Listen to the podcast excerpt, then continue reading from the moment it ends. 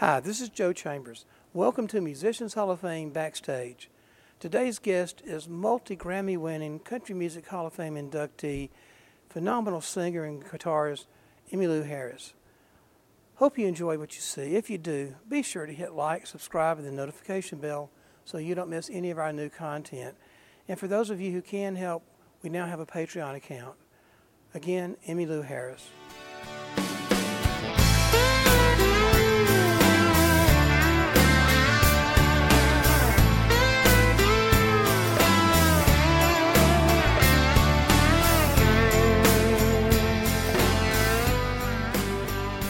Welcome back to Musicians Hall of Fame Backstage with Emmylou Harris. Emmy, thank you again so much for coming.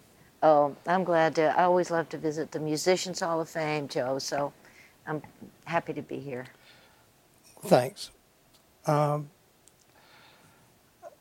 So, as always, we always want to know, how did you get started? What made you want to be a musician? Right. Was it somebody in your family was a musician already? Or did you just... Well, no, it just kind of came out of nowhere. And in fact, apparently people thought I was musical. I mean, I could carry a tune, and I did a few things in like kindergarten. I sang something or something.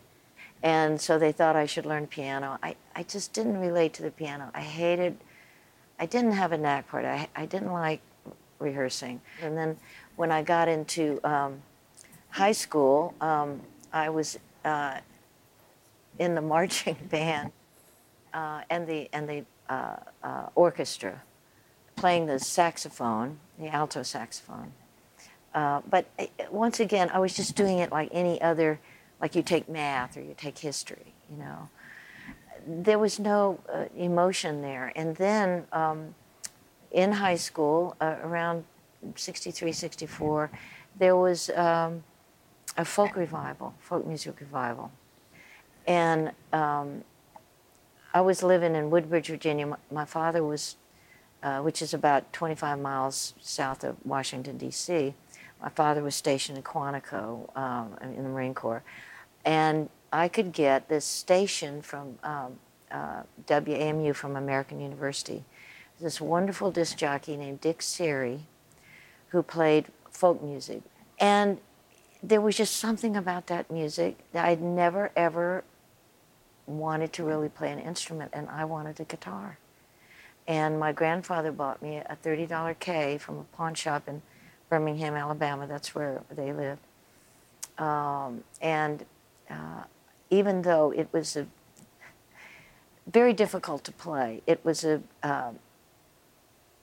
had very high action, $30 K, you can imagine.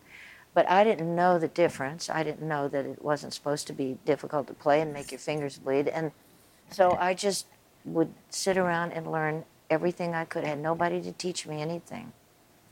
But I managed to learn 3 chords, which is about all I still know.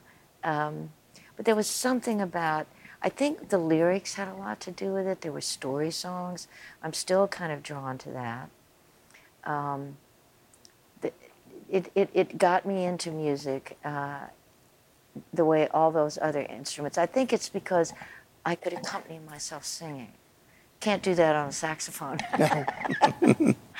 So I guess that was it. I started actually and singing songs that meant something to me, those story songs, even though, you know, a lot of those folk songs have nothing to do with your own particular history at the age of 16. But there's something about the human condition in a good song that even if you haven't experienced yet, I think it resonates. It resonates somewhere, that you have a certain barometer that you know that something is true, even if maybe you haven't had actual experience with it. So that was where music became a very, very important in my life, even though I wanted to be an actress at that point. I was going to go to school to study drama. Music quickly took over. Folk music quickly took over, though. Do you still have your $30 harmony? I do. I actually still have that $30 K. Really? Yeah. Is it not in a museum anywhere? I think it was in the Country Music Hall of Fame had it when they did that display on me. You want it? Yeah, I think it'd be great. Why not? Okay, well, it's a deal. So Crocker, he gave me his first. I mean, this thing is like, I mean, it's like got a neck like a baseball bat, you know. I mean, so, it's that. I don't know how I, but I actually performed on it for a while. I mean, you know, maybe at high school. I actually, with babysitting money and help from my parents, I actually bought a Gibson J50, which is, for the money, is still maybe one of the best guitars you can have. And that was the guitar that I took to college with me. But, you know, my mother kept that $30 K, and I still have it. Cropper's dad, last thing he bought him was, and I don't even know what model it is, but it's a small parlor-style Gibson. Yeah. That's what he learned on. That's how. Yeah, but it was still a Gibson. It was still a Gibson. This was and not like K. I mean, I've heard that the K. Acoustic basses are really great, yeah. You know, and I'm sure that maybe there's some. And of course, this means it's sentimental to me because my grandfather, yeah. You know, bought it for me at a pawn shop, because we didn't know what we were looking for. No, you know, that story is so runs through so many people's stories, is because they had the same thing. They had a K or Silvertone or something like that, and the action was so high they literally bled, you know. Well, and it should have been probably a slide guitar. Yeah. Used for a slide. It's not that high. I exaggerate a little bit, but it was pretty difficult. So you were born in Birmingham, right? I was born in, my mother's from Birmingham. And my father, well, they traveled all over. He was born in New Jersey, but they met during World War II. He was in officer training school in Pensacola, and she was on a just an outing with a couple of girlfriends from Birmingham. Everybody went to Pensacola, and they met.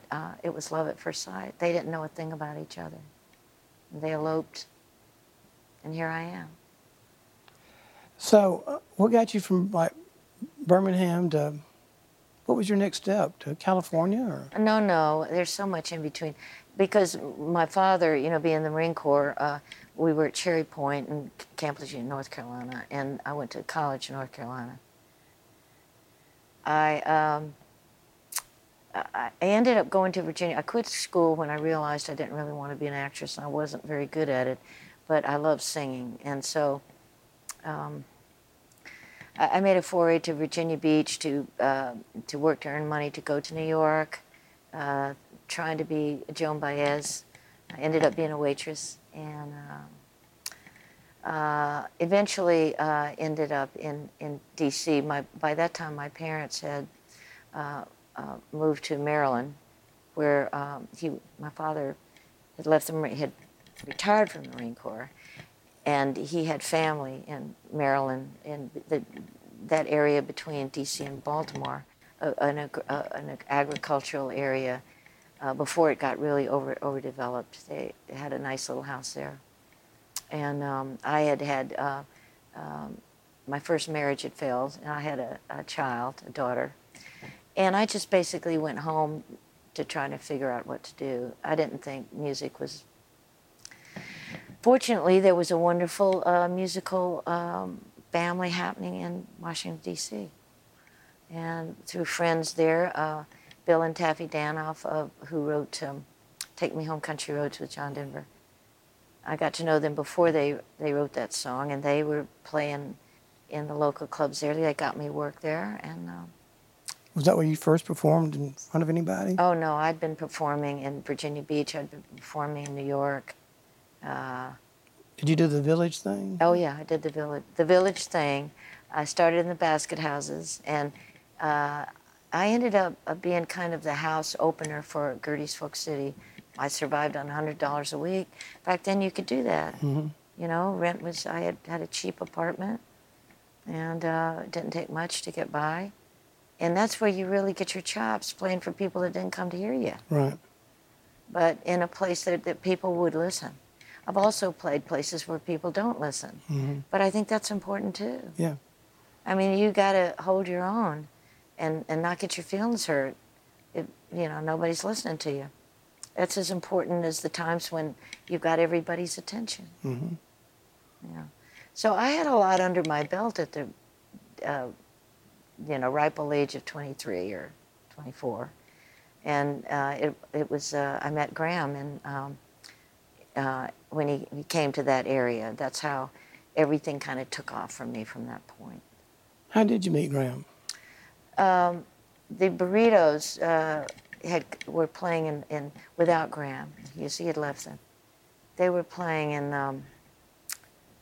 They were playing at the cool club in Georgetown, the Cellar Door.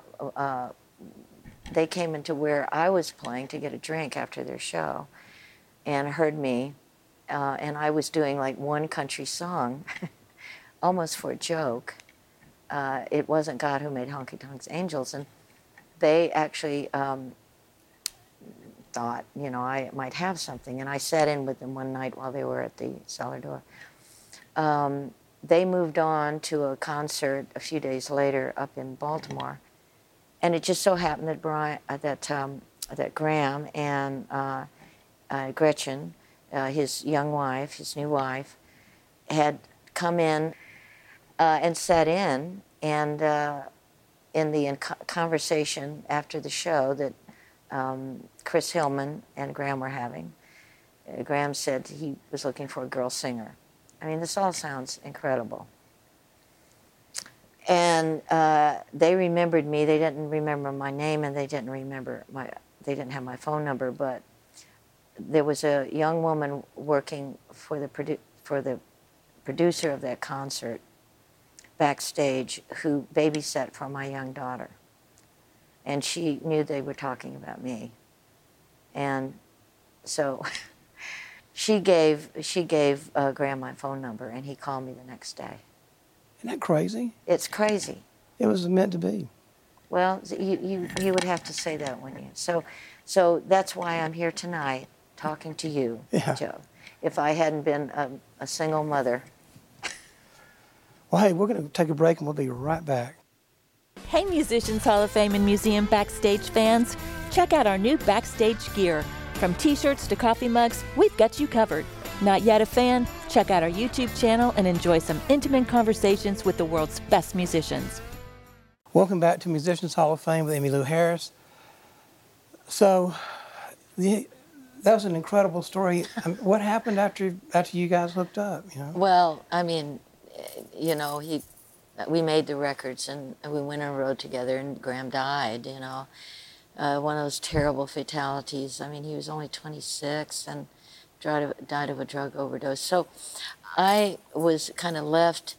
He had gotten me all interested in loving country music, and so I went from being a folk singer, you know, thinking that drums, you know, were evil, and to loving being, you know, having a band. And I put a little band together in D.C. because I knew some musicians there. The fellow who had played bass for me in my little folk trio, Tom Guidera, we were actually a couple at the time. We were living together and playing music together, and he was incredibly helpful. He knew I needed to put a band together, so he was going to play bass, and we gleaned from the local musicians a pretty good little band that we called Angel Band, and just started playing clubs. My Graham's manager, Eddie Tickner, while Graham was still alive and while I was on the road with them, we had decided that Eddie would manage me. And at some point I thought, I'll probably make a record on my own. But that was something, I was so intense on learning country music and singing with Graham and the duets and everything. I felt like it was just the beginning of where I was going. But of course, when Graham died, it just was rethinking everything. But Eddie got in touch with Mary Martin, who was head of A&R at Warner Brothers, which was Graham's label, and brought her to hear me, and she liked what she heard. Well, she's a Canadian, and she was great pals with Brian Ahern, another Canadian who was having great success with Anne Murray. And so a team was kind of put together. You know, she put Brian and I together, and Eddie, and because I had a producer with track record who wanted to produce me, that is what led to me being able to get my own record contract, you see. Was Mary located here in Nashville at that time? Well, no, it took her a long time to get to Nashville. She's here now. But Mary was in New York. And then she eventually moved out to L.A. But then she's like a lot of us that did that East Coast, West Coast, and then Nashville. We've ended up here in Nashville. It's like there's this magnetic force that has brought us all here. So really, I was so lucky because I really, looking back on it, I think that Brian was the one producer who could have taken me at where I was at that point, trying to figure out what I wanted to do. I discovered this love of country music, but I had kind of a folk voice, and I was still, to me, had so much to learn without my sort of teacher, Graham, but so wanted to continue on somehow on this road.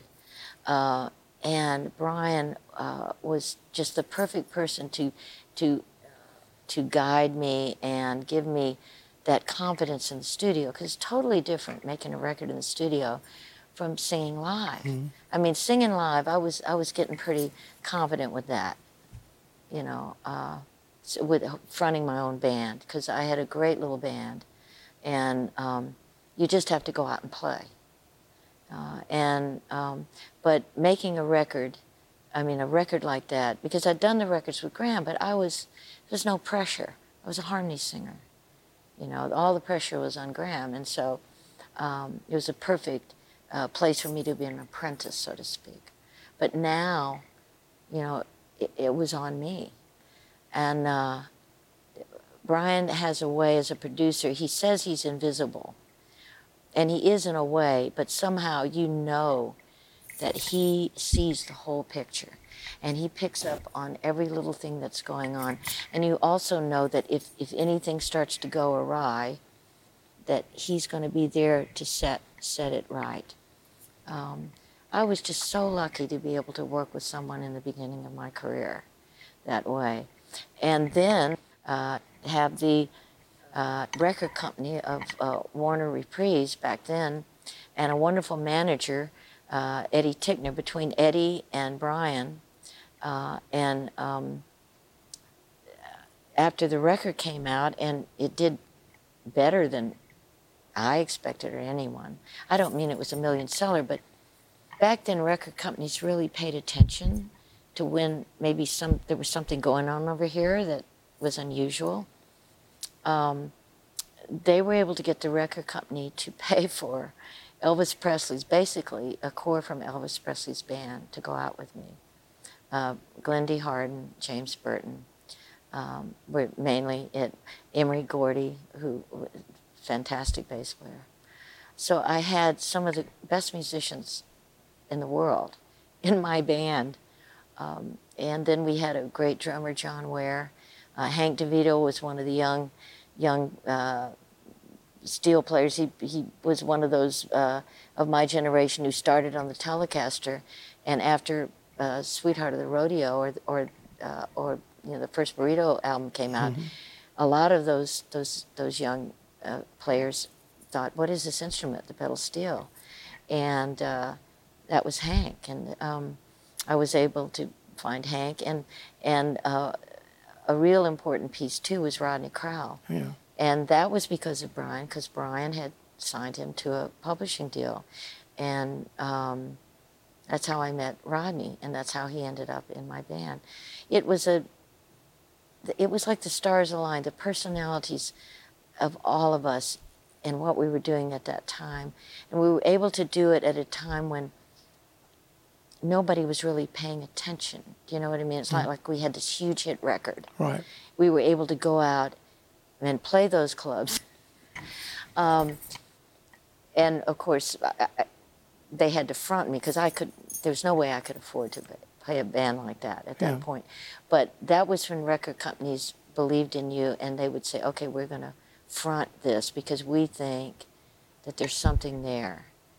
And I had all these amazing things, people and happening at a time that I was just so fortunate, you know, to have the record company I had, to have the manager I had, the producer that I had, the band that I had, all supportive of me and encouraging me and giving me that confidence with each step, with each song we recorded, with each show we played. Just knowing that I had this team around me. Somebody had your back. Somebody had my back and my front and my sides and everything else. And we were having fun. Yeah. You know, and I was learning how to make records. It was great. I mean, I'm still benefiting from having that sort of incredible repertoire of people around me in those early days. Were you writing songs at that time? I had written Boulder to Birmingham, and that was the only song I'd written since when I was in New York. Early days, I had a record contract with Jubilee Records, and Morris Levy, who pretty notorious criminal in the music business, it's his record label, and which we had done in like 3 days, and I had written most of the material on it. They're not bad songs. Joni Mitchell-y sounding melodies and stuff. Because once again, I don't feel I really ever found my voice till I started working with Graham, singing with Graham. But no, I had not been writing songs. So, but I had written Boulder to Birmingham, which was in response to Graham's death. Who picked your songs then? Was that a thing that you relied on, Brian, or did you have an input? I pretty much have been a song picker. I don't pick the guitar, but I'm a song picker. And I have a pretty good ear. I think it's from coming through folk music, because the lyrics are so important in folk music. But we did share. Brian could suggest a song, but basically I relied on... I was surrounded by incredible songwriters. Rodney, I knew Towns from opening for him in Gertie's in New York, so I was aware of all his songs. So you got kind of first pick, Adam? I got first pick of Rodney for sure. He would play every time when we were living in New York. I mean, in L.A. In those early days, he'd finish a song and I'd be the first person he'd play it for. I'd get first crack. And of course, he introduced me to Guy and Susanna. And you just sort of create that vortex, you know, that songs almost come to you because you're always searching for them. You're always open to them. And because I wasn't a writer, I depended on finding other songs. That never bothered me. I never thought there was something... You were less of an artist if you didn't write your own material. Didn't bother Kenny Rogers. No, but I do think that there was a point where I did realize that there were certain songs I wanted to write. I didn't want to depend on it. I think it's good if you can write, but don't this idea that everyone has to write all their own material. And what people end up doing, I think, is getting together and there's 3 or 4 people writing a song. That to me sort of isn't, that's not that kind of song for me. although I have done some co-writing that I've really enjoyed, but usually it's an excuse to get together with people I really like to spend time with, like Rodney and Kate and Anna McGarrigle. We wrote songs together. And, so I did enjoy that. Hey, we're going to take one more break here. We'll be right back. The Musicians Hall of Fame and Museum has been celebrating the men and women who make the music of our lives since 2006. The Musicians Hall of Fame is the one and only museum in the world that honors the musicians that played on the greatest recordings of all time. It's a music city, huh? It's, I mean, where else are you going to get the cats, all the cats that are in this room? From Hank to Hendrix, from LA to Nashville, the Musicians Hall of Fame will take you on a musical journey highlighting the talented musicians that created the soundtrack of our lives. Come see what you've heard, and while visiting, check out the interactive Grammy Museum Gallery at the Musicians Hall of Fame. Located in the heart of downtown Nashville in the first floor of the historic Nashville Municipal Auditorium. See you soon at the Musicians Hall of Fame and Museum. Welcome back to Musicians Hall of Fame Backstage with Emmylou Harris. So, Emmy, speaking of Brian Ahern, yeah. Brian created something that we have here in the museum. Right. And we had a wonderful event right here on this stage with you and the Hot Band. By the way, who named the Hot Band the Hot Band? You know, I think it was the meeting when they were putting together the idea that they were going to front this band.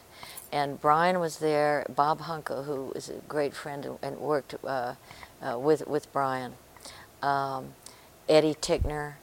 I don't know who exactly came up, but somebody was saying, she needs a really hot band.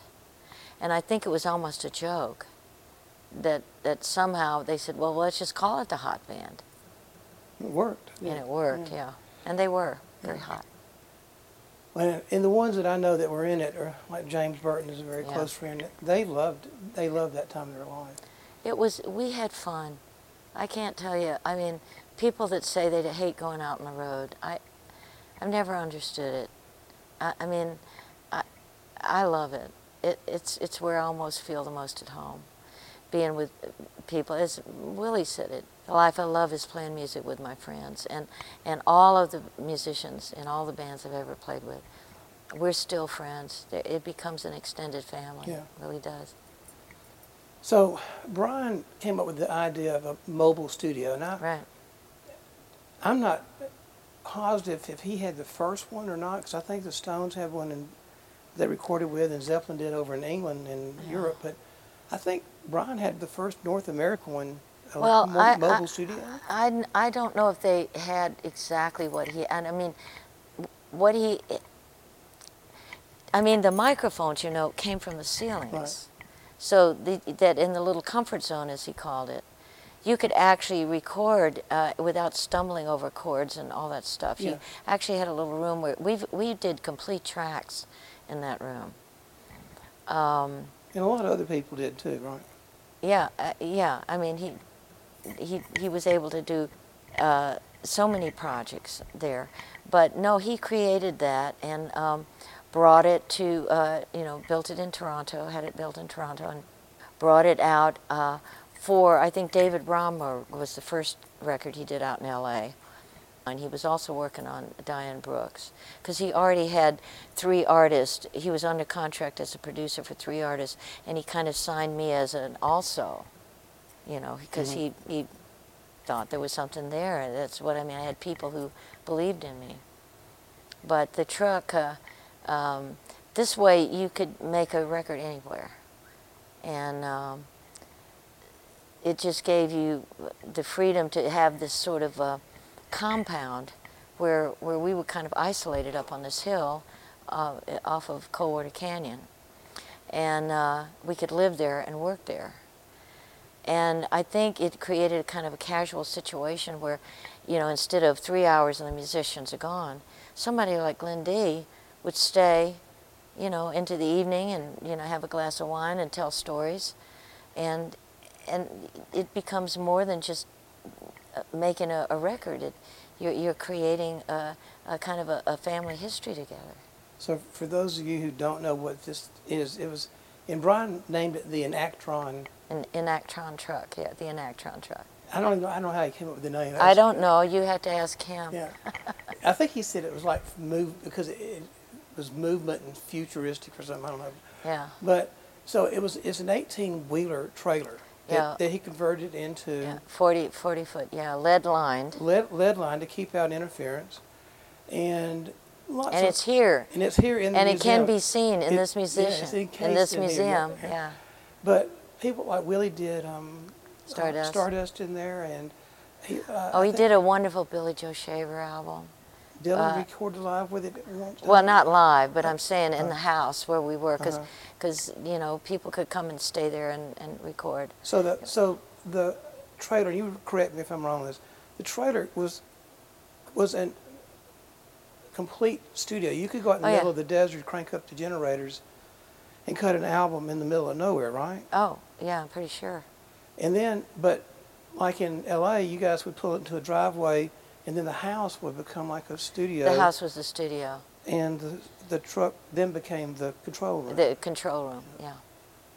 And he had it set up, too, where you could have cameras from inside to outside, too, so you could see, or he could see. Oh, I don't know about the cameras. I never paid any attention to that. There's screens in there anyway, But anyway, a lot of hit records came out of there, and that was probably, was that the bulk of your hits came out of that? Oh yeah, definitely.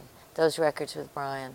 I mean, we had, I don't know how many chart records, I don't know, but we were always hovering. But you know, for us, it was just just find that one song and you just, gotta cut that song, I've gotta sing that song. And the excitement of getting the perfect arrangement, you know, the perfect take, and the joy of playing it, you know, back and hearing it, and then being able to go out with those same musicians and play it live for an audience, you know, it's... a lot of people don't have that luxury. No, and I, you know, I didn't have it forever, but I tell you, having the hot band, that first hot band, it set a standard for musicians, and I have always had great musicians. When James had to leave to go back to Elvis, I got Albert Lee. And, you know, he was completely different stylistically, but just another, you know, mighty, one of the great guitar players of all time. So I was just really lucky to have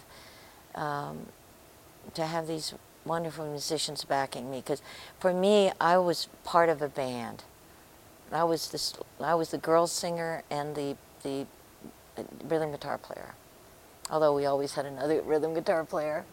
You know, Roddy, you know, either Barry Tashin was one, and Ricky Skaggs, of course, although he happened to play a little mandolin and fiddle too, and sing harmony, as well as Rodney and Barry and Ricky.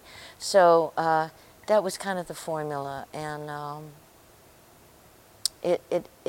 this is how I learned to make records and have some confidence in the studio.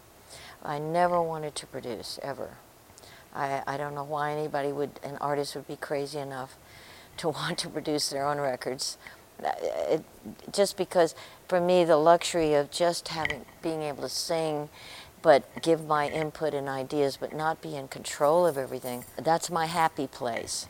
And I've been lucky to be able to just have that happy place and not worry about having to be in charge of other things. Well, you know, like, you don't have, I've heard producers say, that are engineers too, say, I don't want to be the engineer and the producer, because I want to clear my head to just this, and not have to worry about other things, you know.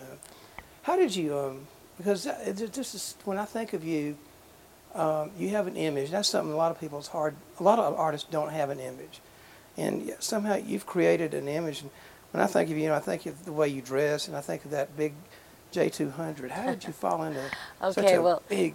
You know, all right. Here's another story, because I didn't even know that I had an image about dressing. I fell into that just because I liked my Acme cowboy boots that you bought for $25 right back then.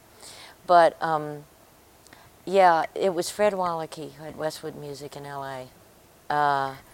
Because I was playing, I had my J50, but then, and then I got a, I was a Gibson girl pretty much, a J50, and then I got a country western. And, but that got, that guitar got damaged. It was ultimately repaired, but I thought that it wasn't. And when I got my first $500 for working on Graham's record, I bought a Martin D28. So that's basically what I was playing. And Fred Wallachy just, I don't know whether he, I don't remember whether he actually called me or what it was, because Graham had introduced me to Fred, and we all musicians knew Fred and loved Fred. He said, "I've got a guitar for you." He said, "Joe Walsh has just brought in his, sold his, you know, his Gibson J200. It has the factory pickups, so you don't use them, but it's here." And Fred just thought that that should be my guitar. And I bought it from him. And basically, that's been... The black one? No, no, this is one that... I had it for a long time. It was stolen and returned to me. But I actually gave it to Paul Kennerly, because he's just one of the great strummers of all time. And I had stopped taking it on the road after it got stolen, and I got it back. So he still got that guitar. But I just, and then I moved on to I just always play J200s. And it's just, it's funny because 2 or 3 years ago, I tore my rotator cuff and couldn't, it was just enough of an angle to where it was painful to play the J200 while I was going through physical therapy. So I went to just a regular sort of draw-knot shaped Gibson. And I played and played it, and then one night, you know, I was pretty much healed, and I said, "I want my J200s back." So Maple Burn, the wonderful Maple Burn, arranged to get two Gibsons, one right after the other, right off the factory line. And I've been playing those. And it was like an old friend coming back into my life. Yeah. You know, I mean, there's nothing wrong with the guitars I had at all. Yeah. They're wonderful guitars. But you just get used to something, and... Like I said, to me, you're not completely dressed until you got that J200. Well, I feel that way too, yeah. Yes. So, Linda Ronstadt and Dolly, yeah. How did all that happen? I mean, that was magic, wasn't it? Yes, it was magic. Well, Linda and I became very good friends. We met on the road. I was on the road with Graham, and she was on the road opening for Neil Young. And we converged, our tour buses converged in Houston, Texas, one night in February of 1973. And we just became fast friends. One of the first things we said to each other was, we sort of said, "Well, who's your favorite girl singer?" And we both said Dolly Parton. And neither of us knew her. I think Linda might have met her, but I had not met her. But we didn't really know her. And so our friendship started on that, and so after things started happening for me, because you know, Linda was in L.A., I was in L.A. making a record, and in fact, I had, before I even got a record, I had come out. Linda had brought me out to sing with her at the Roxy. A great friend, incredible friend, one of the most generous people, smartest people you'll ever know, and a great friend. Anyway, I had cut Coat of Many Colors, and I had been to, after that record came out, Brian and I were in Nashville for, I guess, the CMA Awards or something, and so the people, powers that be, set us up for me to meet Dolly. So I'd met Dolly. And I guess Dolly, in the short while later, I guess she was in L.A. I and Linda were both living in L.A.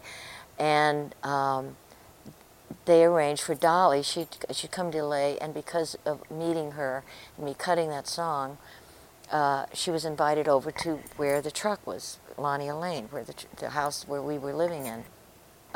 And I called Linda and said, Dolly's coming over to the house. And she got in her car, and so there we were, and there was a guitar, and somebody said, well, sing something.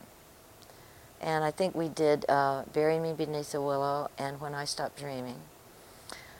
And wow, somebody said, I think it was Bob Hunka, you know, you guys need to make a record.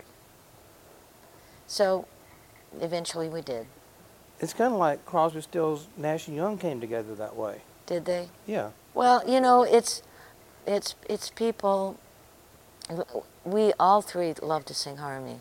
We might love that almost more than doing, you know, stuff by ourselves. Mm-hmm. So, but anyway, that was fun. We, because you know, you don't. I love being with my guys on the band, on the bus, and touring and everything, but you don't get a lot of time to be with the girlfriends, and that's nice. That's a different kind of thing too.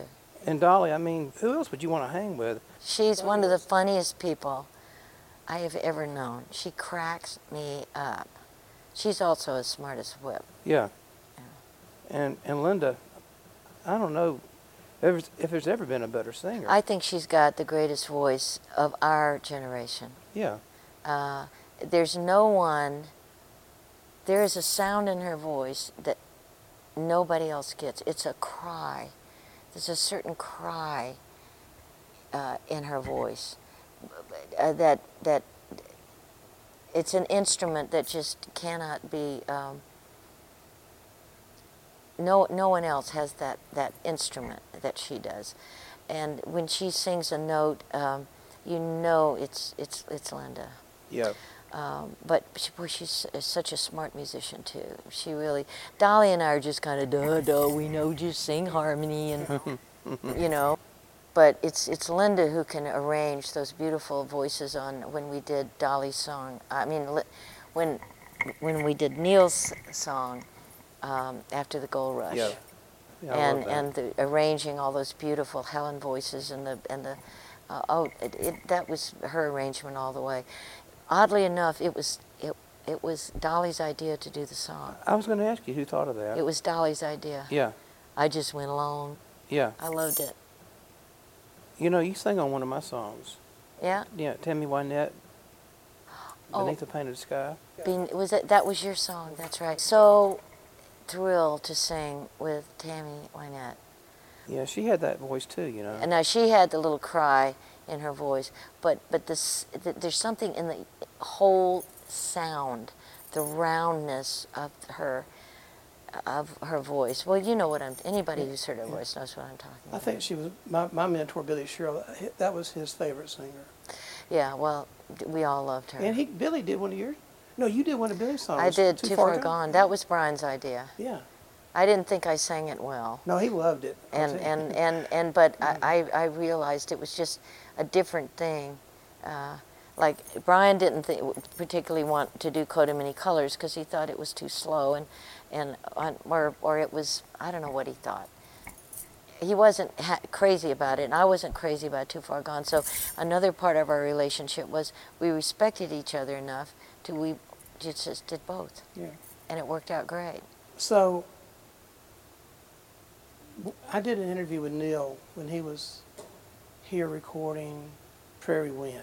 Oh, I did. Yeah, I was doing that project. That's my question. How did that come about? That's such a great movie and record. You know, Neil. I mean, I met Neil as far back as when Brian and I were recording that first record. He came to the truck, and in that little comfort zone, Ben Keith and Neil and I stayed up all night. I think putting some harmonies on one of his records, and I think there was a bottle of tequila involved. And you know, and I had done his bridge concerts that he's done, and of course on Wrecking Ball, you know, we did the song Wrecking Ball, which became the title track for the album, but also he came in and sang on that song, and I was Lucinda Williams' song. So we have collaborated on different things over the years, and I live in Nashville, so I guess I was an easy phone call. I live like, what, 10 minutes from the Ryman, but it was a wonderful thing to be involved in, yes. You had something to do with saving the Ryman, didn't you? Well, I like to think so. I mean, what I've heard. I do know that there were definitely plans for it to go, because they were going to put the Bell South building. That's what I heard. But I was only concerned in my next project. I wanted to do a live record of songs that we had not recorded in the studio. I wanted to work up songs with my band, the Nash Ramblers, and make the record in front of an audience over a period of 3 nights. And I was looking for a venue, and it never occurred to me that we could use the Ryman because it was closed. But at that point, Bonnie Garner was working with my manager, Mark Rothbaum. And Mark was up, you know, in New York, and Bonnie was here in town. And she said, well, why don't I just call the Ryman and see if we can get permission to use the Ryman, which was just brilliant on her part. Mm-hmm. And so we could only have 200 people a night. Couldn't use the gallery. It wasn't sound. And we did it, and it ended up winning a Grammy. And plus, it was just some great music by a great bunch of musicians. And the next thing I knew, they weren't going to tear it down. So you figure, you put the pieces together. Yeah, it had to be. Yeah, it had to be. Yeah. So great. Whatever. If I did have something to do with it, so grateful, because it's still one of the best sounding venues in the world for making music. I don't think anybody can imagine Nashville without that still being here. Yeah. It's such a loss. You know, Neil said it was like playing inside of a giant acoustic guitar. Yeah, it is, because it's round. You know, there's no corners. Last thing, you love dogs, and you've got a project here. Do you want to? Well, I'm one of the many independent no-kill rescues in Nashville, but I will say that it's called Bonaparte's Retreat, after my dog Bonaparte. Bonaparte's Retreat was the first independent rescue to go to Metro Animal Control in the days when it was a pretty high euthanasia rate. This was 16 years ago. And to say unofficially, could we partner with you? We want to take dogs, we will pay the fee, but we want you to know that they're not going to a home, they're going to a rescue in my backyard, and we will find them homes. And we still have that relationship with them. In the interim, there have been a lot of, maybe 3 dozen or more independent rescues, no-kill, or they're called, so that Nashville is hopefully on its way to becoming a no-kill city. It's made incredible progress. I mean, Metro Animal Control is down to almost the single digits in euthanasia, but I almost feel like as long as one dog or cat is euthanized, not for health reasons or whatever, but because there's no room for it in anyone's home, that's one too many. Yeah. And I think we can get there. But it's been an extraordinary part of my life to bring my love of animals. My father, you know, was studying veterinary medicine when World War II broke out, and he quit University of Virginia to join the Marine Corps, where he met my mother. So there's a lot of full circle stuff going there. All my family, aunts, uncles, really loved animals, and I think you have to have that instilled in you from a child, almost. Although I do think that people, even if they've never had a pet into their adult years, if they would take a chance, they would see that it would change their lives for the better in a way they could have never imagined. Oh, well, they use them with the soldiers coming back, you know. Oh, they are a gift to us in so many ways. They heal us. They can truly heal us on our external wounds, our internal wounds, and just make life better, just because it's a great way to get up in the morning. Yeah. Well, this is a great way for me to end the day, and so thank you so much for coming in. Thank you, Joe. You're really great. I love what you've done here. I think people need to know about the Musicians Hall of Fame, because there's so much going on here. There's so much to see, and you're celebrating a lot of things and people that maybe hadn't been celebrated before and certainly need to be. So thank you. Thank you. Come back and see us next time on Musicians Hall of Fame Backstage.